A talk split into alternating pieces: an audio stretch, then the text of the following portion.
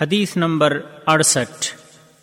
عن علي رضي الله عنه قال قال رسول الله صلى الله عليه وسلم مفتاح الصلاة الطهور وتحريمها التكبير وتحليلها التسليم سنن ابو داود حدیث نمبر اکسٹھ اور جامع ترمیدی حدیث نمبر تین اور سنن ابن ماجہ حدیث نمبر دو سو پچہتر۔ امام ترمیدی رحمہ اللہ نے فرمایا، یہ حدیث اس باب میں سب سے زیادہ صحیح اور حسن ہے اور علامہ البانی رحمہ اللہ نے اسے حسن اور صحیح قرار دیا ہے۔ پاکی نماز کی کنجی ہے۔ علی رضی اللہ تعالی عنہ کہتے ہیں کہ رسول اللہ صلی اللہ علیہ وسلم نے فرمایا، صلات کی کنجی طہارت اس کی تحریم، تکبیر کہنا اور تحلیل سلام پھیرنا ہے۔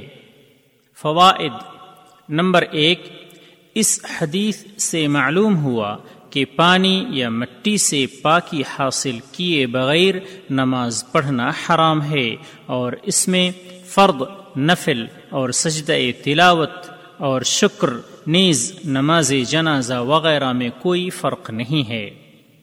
نمبر دو اس حدیث میں تحلیل و تحریم کی نسبت نماز کی طرف اس لیے کی گئی ہے کہ ان دونوں میں التباس نہ پیدا ہو جائے، کیونکہ تکبیر یعنی اللہ اکبر سے نماز سے باہر کی حلال چیزیں حرام ہو جاتی ہیں اور تسلیم یعنی السلام علیکم سے نماز کے اندر جو چیزیں حرام تھیں وہ حلال ہو جاتی ہیں۔ نمبر تین نماز میں داخل ہونے کو تحریم کا نام دیا گیا، کیونکہ اس کی وجہ سے نمازی پر کھانا اور پینا اور ان کے علاوہ دیگر امور حرام ہو جاتے ہیں۔ اللہ اکبر کے علاوہ کسی اور کلمہ کے ذریعہ نماز میں داخل ہونا جائز نہیں۔ نمبر چار السلام علیکم کہنے کے ذریعہ نمازی نماز سے باہر ہوتا ہے اور جو چیزیں دوران نماز اس کے لیے حرام تھیں وہ حلال ہو جاتی ہیں۔ اور حدیث میں التسلیم سے مراد السلام علیکم ورحمۃ اللہ کہتے ہوئے ایک بار چہرہ دائیں جانب اور ایک بار بائیں جانب موڑنا ہے۔ راوی کا تعارف آپ کی کنیت ابو الحسن اور نام علی بن ابی طالب بن عبد المطلب رضی اللہ عنہ ہیں۔ آپ ہاشمی خاندان اور قبیل قریش میں سے تھے۔ آپ تیرہ رجب، تیئیس قمری موافق، تیئیس مارچ پانچ سو ننانوے عیسوی کو مکہ میں پیدا ہوئے۔ آپ رسول اللہ صلی اللہ علیہ وسلم کے چچا زاد بھائی اور داماد ہیں۔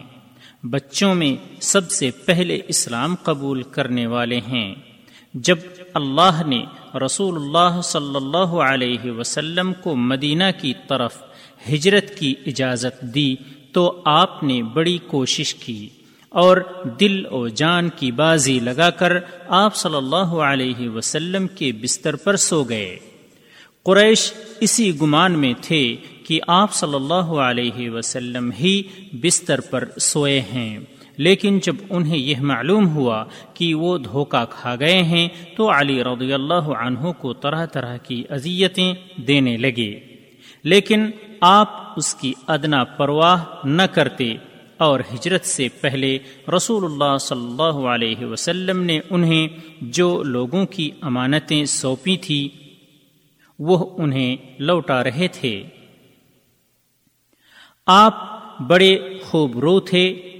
چودہویں رات کے چاند کی طرح آپ کا چہرہ حسین تھا۔ آپ عشرۂ مبشرہ میں سے تھے۔ آپ عشرۂ مبشرہ میں سے تھے۔ آپ سے پانچ سو چھتیس حدیثیں مروی ہیں۔ فتویٰ اور قضا میں آپ کی مہارت کی بڑی شہرت تھی۔ آپ قرآن کریم کے اچھے عالم اور آیتوں کے معنی وہ مفاہیم میں بڑی صلاحیت کے مالک تھے۔ ساتھ ہی ساتھ آپ کی قوت و بہادری، احسان مندی، ذہانت، خطابت و بلاغت کا لوگوں میں بڑا چرچا تھا۔ غزوہ تبوک چھوڑ کر باقی تمام غزوات میں رسول اللہ صلی اللہ علیہ وسلم کے دوش بدوش تھے۔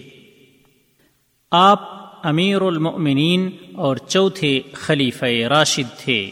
مدینہ نبویہ میں سن پینتیس ہجری میں عثمان بن عفان رضی اللہ عنہ کی شہادت کے بعد آپ کی خلافت کی بیعت ہوئی۔